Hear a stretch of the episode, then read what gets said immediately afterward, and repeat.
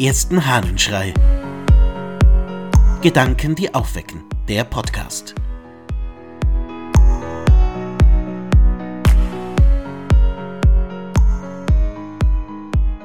Hilfreiche Ermahnung.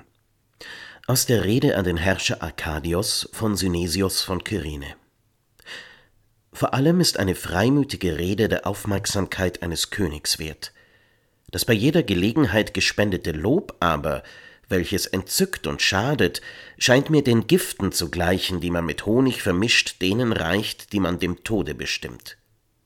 Weißt du nicht, dass die Kochkunst, welche die Speisen auf das Leckerhafteste bereitet und falsche Begierden erweckt, dem Körper schadet?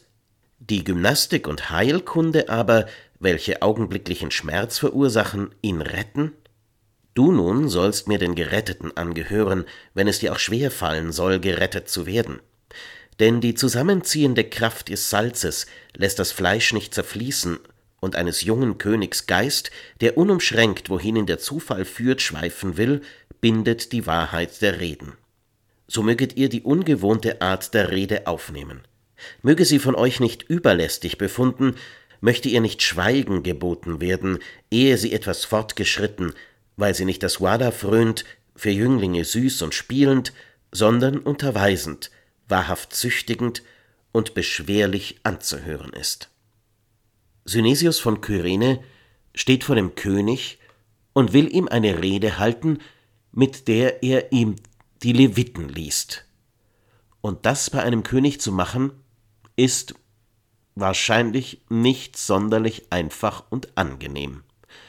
Aber der Redner will es genau deshalb tun und unterstreicht es hier. Es hilft dir nichts, wenn ich auch noch einer bin, der dich zum 495. Mal lobt. Es bringt dir viel mehr, wenn ich dir ehrlich sage, worum es geht. Und damit zeigt sich Synesios als ein Freund des Königs. Ich glaube, es ist gut darüber nachzudenken, wer für uns Synesios sein kann. Also jemand, der uns ganz klar sagt, was wahr ist und nicht irgendein Loblied anstimmt, das sowieso nicht wahr ist. Und es ist die Frage, für wen wir Synesios sein können. Also, wem wir ehrlich sagen können, was los ist, was wir denken, was sich ändern müsste. Ja, was Synesios dem König da sagt, ist etwas, was wir alle jeden Tag gut gebrauchen können. Menschen um uns herum, mit denen wir ganz ehrlich reden können, die uns ehrlich sagen, was Sache ist, und denen wir auch ehrlich sagen können, was los ist. Das sind die wahren Freunde. Das sind die, die mit uns Heilkunst und Gymnastik praktizieren, wie es Synesios sagt, etwas, was uns weiterbringt und hilft.